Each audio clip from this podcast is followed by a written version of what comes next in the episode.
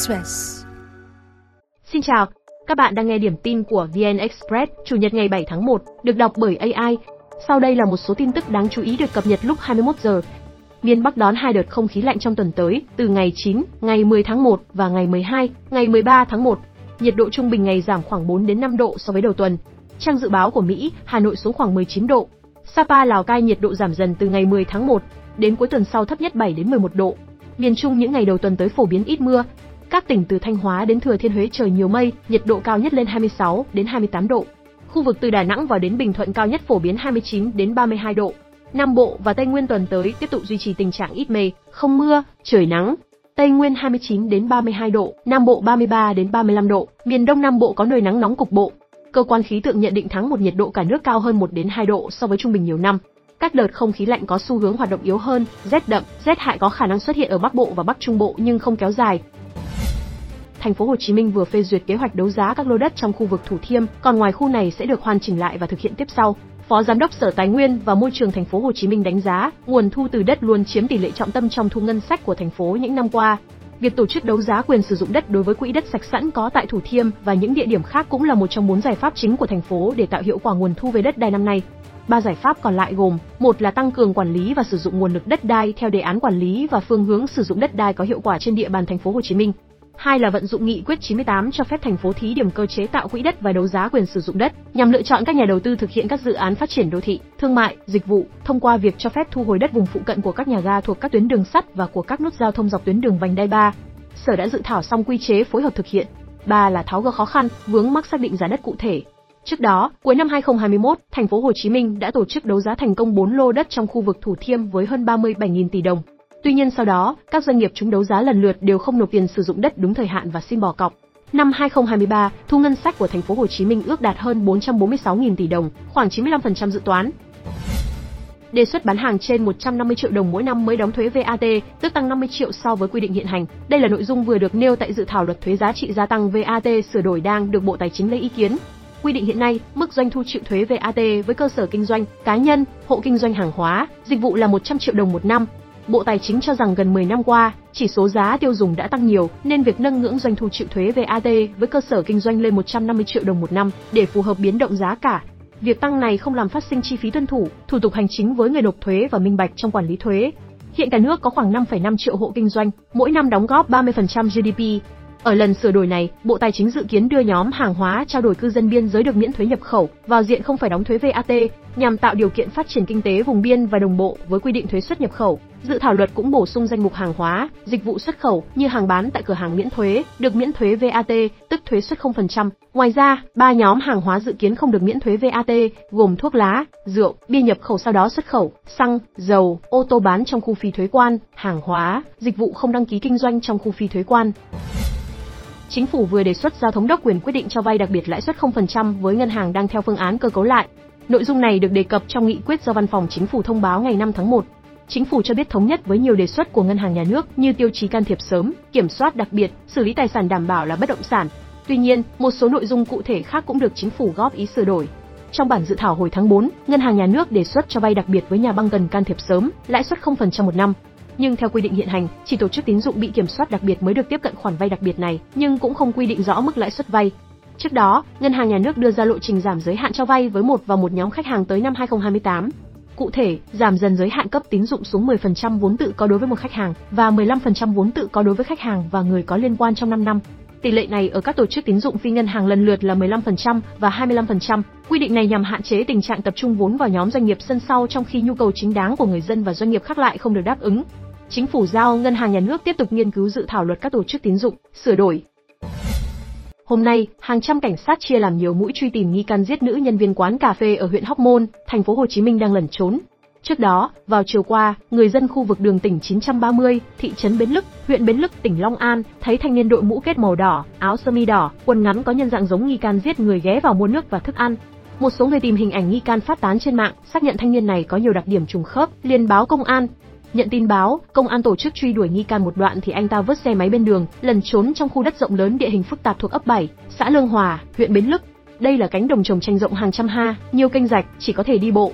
hàng trăm cảnh sát hình sự, cơ động, giao thông công an Long An phối hợp công an thành phố Hồ Chí Minh phong tỏa khu vực, sử dụng chó nghiệp vụ và flycam để lùng sục các điểm khả nghi trên cánh đồng, tìm nghi can.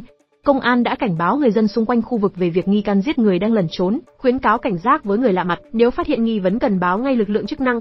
Chiều hôm qua, người dân nghe tiếng thét lớn từ quán cà phê trên quốc lộ 22, xã Xuân Thới Sơn, huyện Hóc Môn, thành phố Hồ Chí Minh.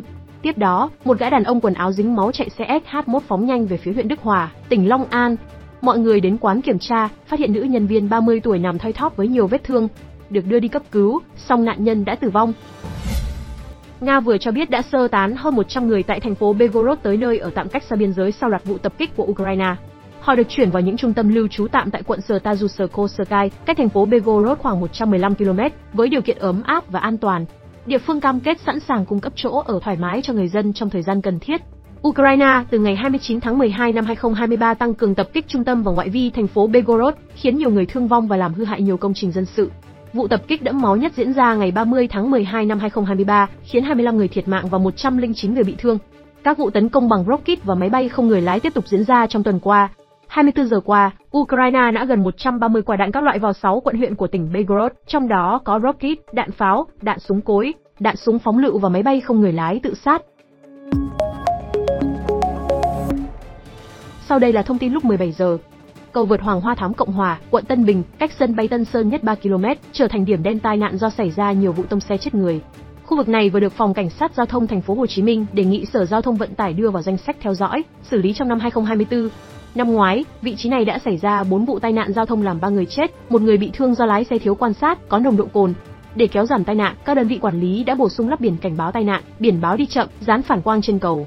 Ngoài ra, Phòng Cảnh sát Giao thông thành phố Hồ Chí Minh đề xuất giảm độ sáng đèn LED ở thành cầu, giảm độ sáng bằng quảng cáo, không chiếu clip trên các bảng này để tránh làm mất tập trung của người lái xe. Cầu vượt Hoàng Hoa Thám tại nút giao giữa đường Cộng Hòa và Hoàng Hoa Thám có chiều dài 268m, rộng 9,5m, hai làn xe, hiện cho cả ô tô và xe máy chạy, được thông xe từ năm 2013. Đây là một trong chín cầu vượt thép được xây ở các giao lộ quan trọng nhằm giảm kẹt xe, song nhiều năm qua thường xuyên quá tải. Tuyến chỉ cần xảy ra sự cố nhỏ sẽ gây ra ùn tắc kéo dài. Hiện toàn thành phố còn tồn tại 9 điểm đen tai nạn. Trung vệ Trần Thị Thu của đội tuyển nữ Việt Nam và câu lạc bộ nữ thành phố Hồ Chí Minh tổ chức đám cưới với cô dâu Nguyễn Thị Thương tại thành phố Hồ Chí Minh vào ngày 6 tháng 1. Đây là lần đầu tiên một cầu thủ bóng đá nữ Việt Nam công khai kết hôn đồng giới. Trần Thị Thu sinh năm 1991 tại Quảng Ngãi, gia nhập lò đào tạo trẻ câu lạc bộ thành phố Hồ Chí Minh từ năm 2006. Hiện có 8 chức vô địch quốc gia cùng câu lạc bộ thành phố Hồ Chí Minh. Từ năm 2017, thành tích đáng nhớ của cô là giành huy chương vàng SEA Games 31, 32 và mới nhất là tham dự World Cup 2023. Tại giải đấu Australia và New Zealand, Thu cùng thủ môn Kim Thanh thi đấu nổi bật nhất khi phải liên tục hoạt động trước các đối thủ lớn là Mỹ, Hà Lan và Bồ Đào Nha. Sau khi kết thúc mùa giải 2023, Thu hết hợp đồng với câu lạc bộ Thành phố Hồ Chí Minh nhưng chưa quyết định tiếp tục gắn bó hay chuyển sang câu lạc bộ khác. Ông Đặng Ngọc Cầm và Nguyễn Quốc Khánh, hai thành viên hội đồng thành viên Tổng công ty chè Việt Nam vừa bị bắt do bị nghi gây thiệt hại trong vụ thoái vốn khu đất 225 Nam Kỳ khởi nghĩa, quận 3, thành phố Hồ Chí Minh. Trước đó, C03 đã tạm giam ông Nguyễn Thiện Toàn, nguyên tổng giám đốc, phụ trách hội đồng thành viên Tổng công ty chè Việt Nam về cùng tội danh. Theo điều tra, ba ông đã ký nghị quyết của hội đồng thành viên Tổng công ty chè Việt Nam để thống nhất góp vốn và thoái vốn là quyền sử dụng khu đất 225 năm Kỳ khởi nghĩa, quận 3, thành phố Hồ Chí Minh. Việc thoái vốn không thông qua đấu giá công khai, bị cho rằng gây thiệt hại tài sản nhà nước. Tổng công ty chè Việt Nam tiền thân là doanh nghiệp nhà nước thuộc Bộ Nông nghiệp và Phát triển nông thôn. Năm 2015, đơn vị này chính thức chuyển đổi sang mô hình công ty cổ phần. Đây là doanh nghiệp có các vườn chè năng suất, nhiều công nhân tay nghề cao, quy mô hoạt động về chè lớn nhất nước. Công an thành phố Hồ Chí Minh vừa bắt 26 người liên quan đến đường dây ma túy xuyên quốc gia, vận chuyển gần 300 kg ma túy giấu trong các thùng hàng hóa từ Lào về Sài Gòn. Cơ quan điều tra đang mở rộng vụ án, chưa cung cấp danh tính và hành vi cụ thể của các nghi can. Trước đó, trinh sát phát hiện nhóm người mua bán, vận chuyển ma túy với số lượng rất lớn từ Lào qua biên giới đường bộ các tỉnh phía Bắc miền Trung, đưa về thành phố Hồ Chí Minh. Ma túy giấu trong những túi trà, cà phê gửi xe khách về Sài Gòn. Lực lượng chức năng đã đồng loạt khám xét, thu giữ súng cùng nhiều tài liệu, vật chứng khác của vụ án, Đánh giá đây là thành tích đặc biệt xuất sắc, Thượng tướng Nguyễn Duy Ngọc Ủy viên Trung ương Đảng, Thứ trưởng Công an đã gửi thư khen và biểu dương Công an thành phố Hồ Chí Minh, đồng thời đề nghị tiếp tục mở rộng điều tra, xử lý triệt để.